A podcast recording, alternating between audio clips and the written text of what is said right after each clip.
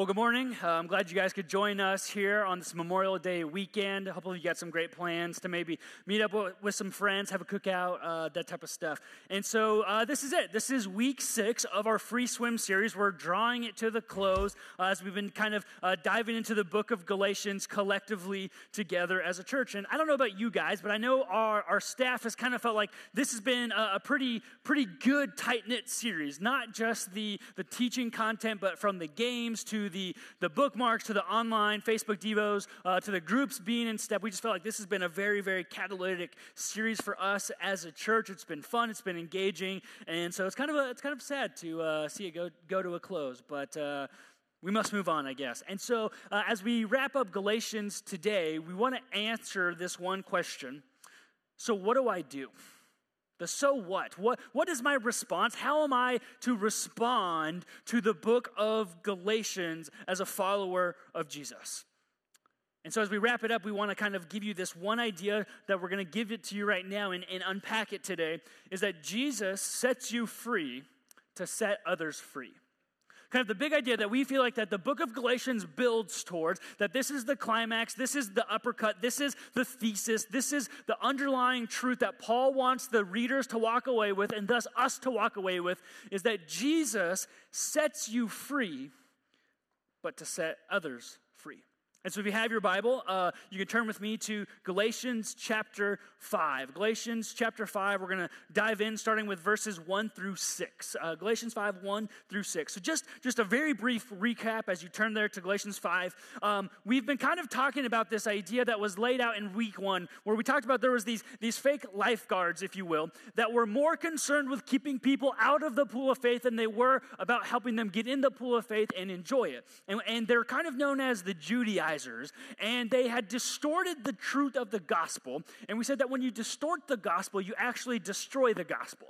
And so Paul is actually writing to this church plant that he started. He left, he went and planted some other churches. And so he's writing back because he heard of this, and he's saying, okay, no, no, no, we need to get this right that you don't have to be Jewish in order to belong to the family of God.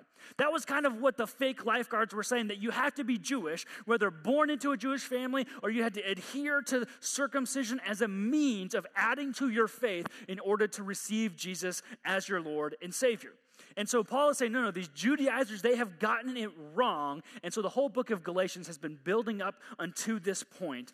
Uh, we talked about last week that everyone who is of faith, regardless of your past, regardless of your demographics, regardless of where you grew up, where you come from, what you look like, that anybody who expresses faith in Jesus belongs to the family of Abraham because of the work of Jesus. And so today, uh, this is kind of the culmination of it all. Galatians chapter 5, starting in verse 1, follow along with me. Starts with this. He says, It is for freedom. I want you to, to, uh, to, to let that phrase just kind of burn into your mind for a little bit. It is for freedom that Christ has set us free. Stand firm then, and do not let yourselves be burdened again by a yoke of slavery. Mark my words. I, Paul, tell you that if you let yourselves be circumcised, Christ will be of no value to you at all. Again, I declare to every man who lets himself be circumcised that he is obligated to obey the whole law. You who are trying to be justified by the law have been alienated from Christ. You have fallen away from grace. For through the Spirit we eagerly await, that's such an important phrase. We eagerly await by faith the righteousness for which we hope. For in Christ, neither circumcision nor uncircumcision has any value. The only thing that counts is faith expressing itself through love. So Paul kind of just lays it out there at the very beginning. He kind of gives it to us there at the beginning of verse 1 when he says, So you want to know what this whole thing is about? You want to know what faith is about? You want to know what the gospel is about? You want to know what following Jesus is really all about? He lays it there at the beginning of verse 1. He just says, It is for freedom. That's it. And it's kind of a, a, weird phrase. It's kind of an interesting phrase that we're going to unpack today. But it's this idea that we have been freed from our past. We have been freed from our bondage. We have been freed from the lane lines and the sunblock. We've been freed from the things that we feel like we have to do to earn God's love. We're freed from the weight and the bondage of our sin. And Paul says, You have been freed, but for a purpose. That you have been given freedom from all of those things, but it's not just for yourself. That you have been freed, that the grace of Jesus has come into your life for freedom. Paul briefly kind of mentions that he talks about circumcision in the law again. And this is a topic throughout Galatians. And, and he's kind of trying to remind the Galatians one last time. He says, Don't forget, don't forget that, that if you want to follow the law as a means of earning your righteousness, and he kind of does, but that wasn't the point of the law in the first place. But if you want to do that, go ahead, but just know then you are enslaved to the law. It's kind of a hard topic to say, hey, you can either be free or you can be a slave. You see, that was kind of what the, the, the, Judaizers were doing, the fake lifeguards. They were kind of making this thing that either you need to lean onto something other than Jesus or in addition to your faith with Jesus. But Paul is saying, let's not forget that we are freed by Jesus and Jesus alone. And he says, though, it is for freedom that we have been freed. You notice what Paul doesn't say. He doesn't say it's for your own comfort that you've been freed. It's for your own mindset that you've been freed. He doesn't say it's for you to do whatever you please that you've been given freedom. He doesn't say you've been free to kind of to fit, stay into a box and a churchy little box and you don't let anybody else get into that box unless they, they, they fit in that box too. No, no. He doesn't say that the purpose of freedom isn't any of that. It's for one purpose only that you have been freed for freedom. This is kind of like a Braveheart moment of Paul right? This is a William Wallace. This is a let's paint our faces, let's put on a kilt, let's take off our shirts, and let's run out into the middle of the cornfields because we don't have hills in Illinois and, and, and yield swords and just shout, Freedom! Like, this is what Paul is doing here. He's saying, Remember that it's all about freedom.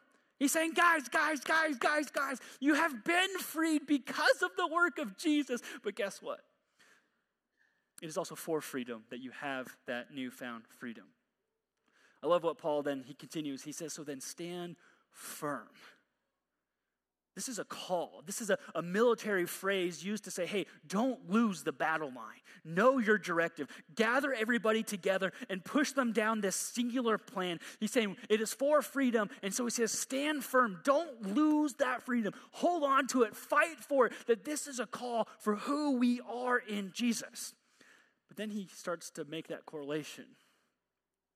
He says, But if you let go, if you no longer stand firm, if you lean on something else other than Jesus to have a purpose of your faith, he says, then you're now a slave. He's intentionally choosing these words. He's saying you can follow a system into slavery, or you can follow Jesus into freedom. See, Paul's made this point. He's saying that you cannot add to Jesus without subtracting him.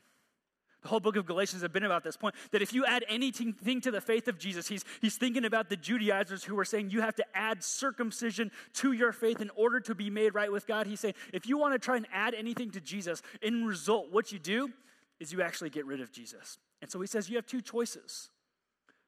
You can follow systems, rule keeping, the law as a means to earn God's love, even though it's always been about showing you that you need faith, or you can embrace the freedom that Jesus gives. I think Paul, if he was leaning in, he was kind of saying, guys, come here. Let me, let me put it this way lean in. Never let anyone put a weight on your faith.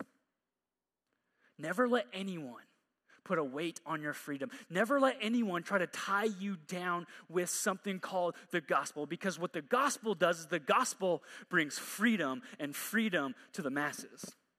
He's kind of making this point. Never let anybody put a weight on your faith by telling you that you have to earn your way to heaven. Never let anybody tell you that you have to adhere to a system. You have to fit in a box. You have to look a certain way, act a certain way, think a certain way first before you can belong to the family of God. But he's also saying, don't let anybody tell you that you have, that, that your sin is too great, that your past is too messed up, that your sin, eh, there's no way when it gets to a certain level that God could possibly forgive you. Paul is saying, don't let anyone ever put a weight on your faith because it is for freedom that you have been freed. And then I love kind of what, where Paul goes next, though. He says, So because of this freedom, because you want to be free and not slaves, he says, So we eagerly await this hope that is to come. Eagerly wait. It's like this, this, this unhealthy amount of positive anticipation. You, you know when you're a kid and you're um, it's like Christmas Eve, right? And and and the day just drags on because you know what's coming the next day, and you get put in your Christmas jammies, and you gotta take pictures, and, and dinner just seems to go forever, and you're just like, Mom, I want to go home so I can go to bed and wake up for Christmas the next. You know what I'm talking about? It's I know it's been a few. It's been it's been a while since I've been here in Champaign, so I'm a little energetic, right? And, and, and so Paul is saying we eagerly await that righteousness that is to come, that freedom that has delivered us. But guess what? That, that the ultimate fulfillment of that freedom, it comes in the next life. But we get to eagerly await that just the, the same way in which a, a, little kid is anticipating Santa coming and the gifts he gets to open. It's that same excitement that we get for Jesus because we know that when this life passes, the real life truly begins. And so we eagerly await what is to come. But because of that, because our mindset changes, right? Because we no longer think about this life, but we get to think about the next. Because we're no longer concerned about the troubles and the toils and, and, and, the hiccups of this life, because we eagerly await the righteousness that is to come in the next, our mind shift goes from an eternal perspective from an earthly. Or does it go from an earthly to an eternal? And so, because we eagerly await that righteousness that we have been freed from, Paul then says this So, your faith, the faith that you have, the faith that's growing within you, is best expressed in love that the faith that Jesus has given to you, the freedom that he has imparted into your life, as Paul says in Galatians 2 when he says, "It is no longer I who live, but Christ who lives in me," that that faith, that freedom is best expressed in love. That the more we eagerly await, the more our faith is expressed in love. That's the point Paul is beginning to make. Paul takes a quick turn when he begins talking about that your faith is kind of like a race. Then he gets back on course, and then he says this in Galatians chapter uh, 5, verses 13 through 15. He says, So though, so you, my brothers and sisters, you are called to be, there it is again, you are called to be free. But do not use your freedom to indulge the flesh. Rather, serve one another humbly in love. For the entire law is fulfilled in keeping this one command love your neighbor as yourself. If you bite and devour each other, watch out, or you will be destroyed by each other. So Paul kind of starts in verses 1 through 6. He starts on, on one end of the spectrum when he says, Remember, you've been free. Don't let anybody put a weight on your sin, whether them saying that your sin is too great or, or, or, or don't let them try to bog you down with a system that's actually not going to help. And then he says, though, but let me answer the other question. Let me answer the other end of the continuum. Because it's kind of a realistic conversation here. Well, if Jesus died, his life, burial, resurrection, gives me freedom, gives me new life, and it's all because of grace, and I have done nothing to earn it, huh, does that mean I get to do whatever I want? Does that mean I get to live my life as I see fit? Does that mean I get to focus on myself and nobody? Does that mean I get to make whatever bad decision I want to make because of grace? Man, this is really good. And Paul just says, Hold up, we're going to put that to a stop before you go down that path. So Paul begins to say, Don't use your freedom to indulge your flesh. Rather, that the freedom you have in Jesus, if it is truly transforming and compelling your life, it should result in love for others. Paul even says, Look at the law. The whole law is fulfilled in one phrase, in one statement love your neighbor as yourself. That even the law points this idea that when we are free, when we are obedient, when we are living to God, what it actually does is it allows us to not just be obedient to Him, but into serving one another. That's tough. We live in a world that's very me first. We live in a world that says, do whatever you got to do to make it to the top. We live in a world that says it's okay if you kick a few people on your way up. We live in a world where we say, well, if the ends justify the means. We live in a world where we kind of say, hashtag YOLO, you figured out, listen to your heart, follow that path, and that's what you need to do. And Paul says that's, that's the flesh talking. But you no longer listen to the flesh because you have the Spirit inside of you. See, the gospel frees us to obey God, not to just please ourselves. So the question of, can I do whatever I want because of grace? That's the wrong question. It's the wrong question. The question is, how do I live for God? What is honoring to God? But it's tough.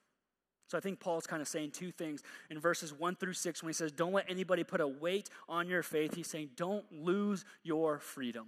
Don't lose your freedom by giving up, but don't lose your freedom by saying you have to earn your way. Don't lose your freedom by listening uh, to legalism or to, to, to rule keeping. Don't, don't, don't lose your faith by turning to a system that says you have to lean on something plus Jesus in order to be in. He's saying, Leave that all behind. You have been freed from that. Don't lose that freedom. But then he goes to the other side when he says, but also don't abuse your freedom. That the grace you have in Jesus, the freedom you have in Jesus, isn't a free card to do whatever you want. It's not about permissiveness. Don't abuse your freedom either. See, the gospel leads to neither a guilty life, but also doesn't lead to an unholy life. The gospel compels us, but it's all about how do I begin to love God and love others because of Jesus in me? It is for freedom that we are freed. We don't lose our freedom by turning back to a system, and we don't abuse our freedom by living a law breaking life. So that kind of begs the question.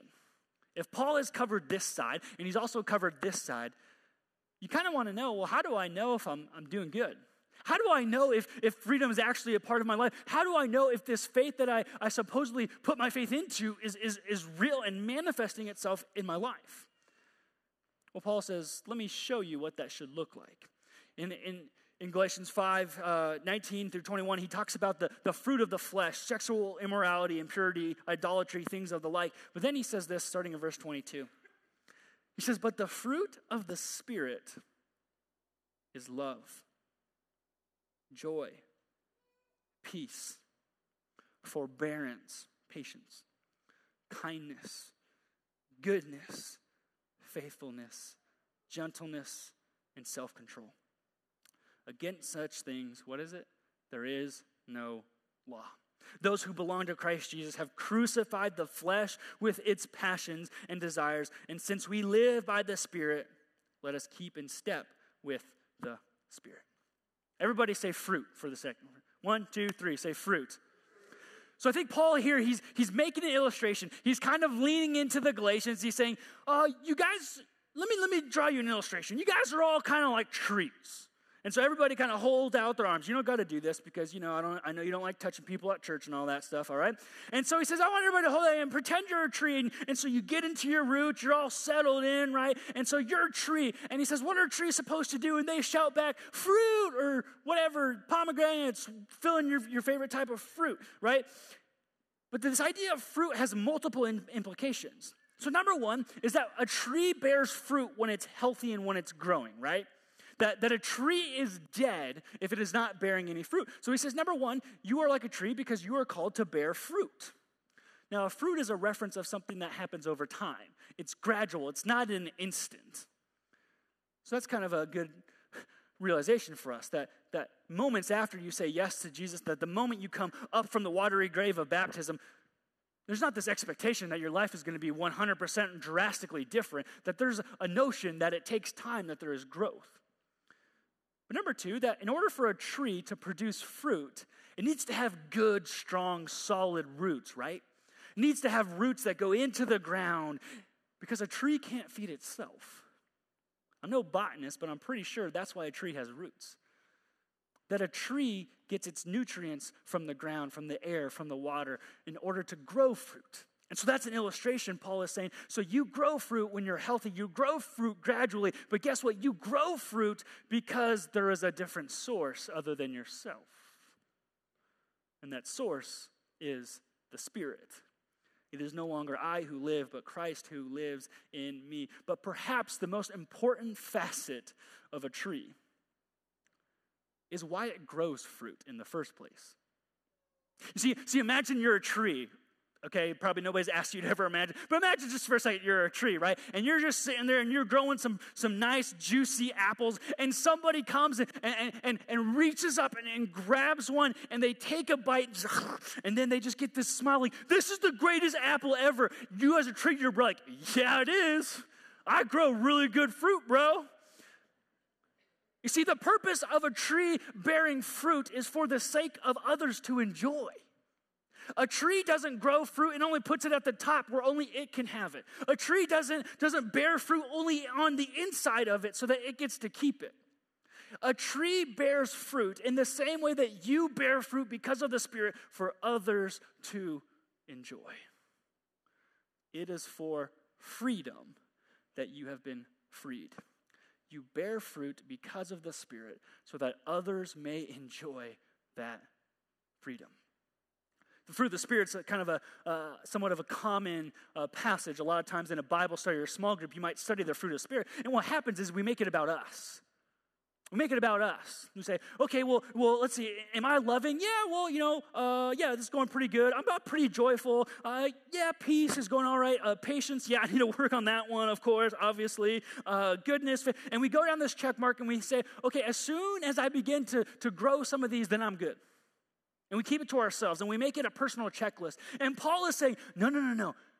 We, we want to get we want to get rid of this idea that your fruit is just for you. Rather, if it is for freedom, then your fruit is also for the sake of other people. See, the fruit of the Spirit is not a calling for you to check off where you're, on your list where you are with God. The fruit of the Spirit is for you to change the lives of other people. Did you ever notice what these fruit are? Again, love, joy, peace, patience, kindness, goodness, faithfulness, gentleness, self control. What do those all need? They need another person in order for them to do something. I don't know about you, but at the end of the day, I'd be, I would love to be known as a loving, joyous, peaceful, patient, kind, good, faithful, gentle, and self controlled man. I would love to raise my kid in the same manner. I would love to be a boss or an employee that has those attributes. I'd love to be a neighbor. I'd love to be every single relationship that I invested in has those attributes.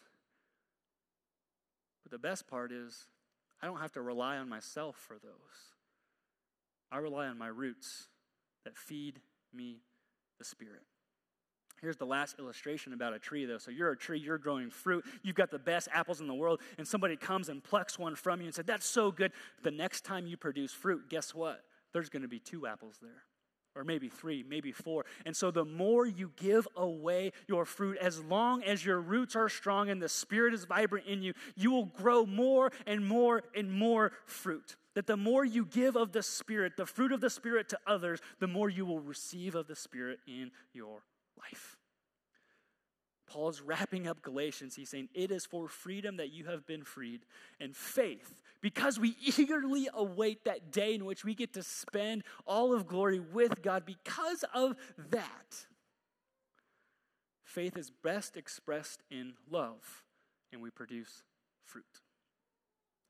If we were to sum up Galatians, we want to put it this way that knowing Jesus is freedom that knowing that Jesus died on the cross for our sins, that his life, his death, his resurrection means that we do not have to right our own wrongs in order to be made right with God, that we are freed. We're freed from a system of trying to fit into a box before we get to know Jesus. But it doesn't stop there. The gospel then continues. It says, But it is for freedom that you have been freed, that Jesus set you free to set others I want to I want to close out uh, this series with, with an illustration. So let's just uh, say for a second, as we move to a time of response here, that this backpack represents your life. That you just naturally were born with this backpack, and let's be honest, it comes with some weight already.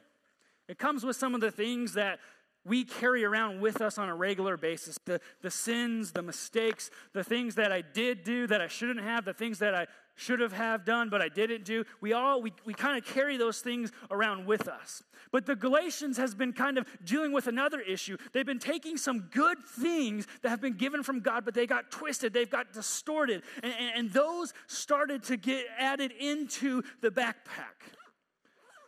And so the galatians they're, they're kind of carrying this, this weight around with them. And they get to the edge of the pool and they think I could try to swim. But I know sooner rather than later, this is going to be too heavy. It's going to pull me under. I'm going to drown. But I want to get in. And it's in that moment the lifeguard shouting, Hey, over here, man, come, come, come over to me. And you're like, Oh, thank goodness, there's a lifeguard. And you, and you run over to the lifeguard and say, Mr. Lifeguard, I want to enjoy the swim, but I got this way. I don't know how to take it over. He goes, Good. Do you want to enjoy this swim? Do you want to have this life that's better than any other life? You want to have this freedom and, and, and enjoy this life and the next? And you're like, Well, absolutely, that sounds great. What, what do I got to do? And he leans in and he says, Have faith. You don't need to prove that you can swim. You don't need to, to fit into a box. You don't need to, to show me a certain thing about you. He says, all you need to do in order to enjoy the pool of faith is to give me your weight. Wait, that's it? I don't know if you, I don't know what you know, but there's some stuff in here, man. And he says, no, no, just, just let me take it. And he sets it down. He says, now go swim. I'll teach you how to swim. Over time, you'll get better. You'll go from the shallow into the deep end. I'll show you that there's some rules that are for your safety, but enjoy the swim. Give me your weight. Now, now imagine that's you. And you're you're you're splishing and you're splashing and you're enjoying the pool and it's so fun and you're going down the slide and you're doing backflips off the high dive and you're playing Marco Polo and you catch somebody out of the corner of your eye who is also holding a backpack and they're getting really close to getting into the pool. If you have that freedom, what are you going to do? You guys, guys, hold on, time out. We got to quit playing for a second because we don't want that person to get into this pool with that weight on. They don't know it, but guess what? That lifeguard will take care of it. And so you run over to that person, you say, I know you want to swim. I know it looks fun. We want you in this pool, but before you come in, just go see the lifeguard. He's going to do something so amazing that it's going to blow your mind. Okay, and so then you see this person walk over to the lifeguard and you see them take off their weight and jump into the pool. And person after person after person gets to experience that same freedom because of your freedom. It is for freedom that we have been that we have freedom in Jesus not to keep it to ourselves, but to help other people enjoy their free swim as well. So, as the band gets ready to lead us in a time of response, one of the best ways for us to remember that is to remember Jesus' life, death, and resurrection. That there are stations throughout the room, community stations where there is a cracker and a little bit of juice for us to remember. Thank you, Jesus, for your grace and the freedom you give. Whenever you're ready during the songs, we invite you to partake of that. That if you are a believer in Jesus, we would love for you to take communion with us as a response of worship. Some of you have made the decision because of your freedom, you have said, Jesus, I want to follow you, and I've brought my tithe to give back to you and to your church. That would be a great time to do it. Maybe you're though you're you're sitting here and you're still holding on to that backpack. And you want to find out more. What does that look like? I want to get rid of this backpack and enjoy faith the way that Galatians talks about. If that's you this morning, you can fill out that connection card and we would love to talk to you. But there's one last thing that I want to do. Is that maybe through this morning, somebody is propped up in your mind. Maybe somebody has come into your heart. Somebody who has yet to experience that freedom of faith. Who is that person? Maybe it's a loved one. Maybe it's the person you're sitting next to. Maybe it's somebody you work with. Maybe it's somebody you haven't talked to in years. But you don't want them to try and get in that pool with the weight holding them down. So during this time, if you've got somebody, we would love for you to write your name on a connection card. And on the back, just write their name down and just say, Pray with us. Because we would love to pray with you and help you set others free. So let me tell you this, church that there is no greater joy in this life, there is no better feeling than helping somebody else experience freedom for the first time. It's better than that job you've always wanted. It's better than that house you've always dreamed of. It's better than upgrading that car. Guess what? It's even better than the best church service you've ever been to. It's better than that small group that has rocked your world. It's better than that Devo time that's gotten stronger. And those are all good things, those are all necessary things. But the best and greatest use of our fruit, of our freedom, is to help set others free to enjoy their free swim too. So, would you stand with us as we continue to worship? And we want to leave you with this question Who do you need to help set free?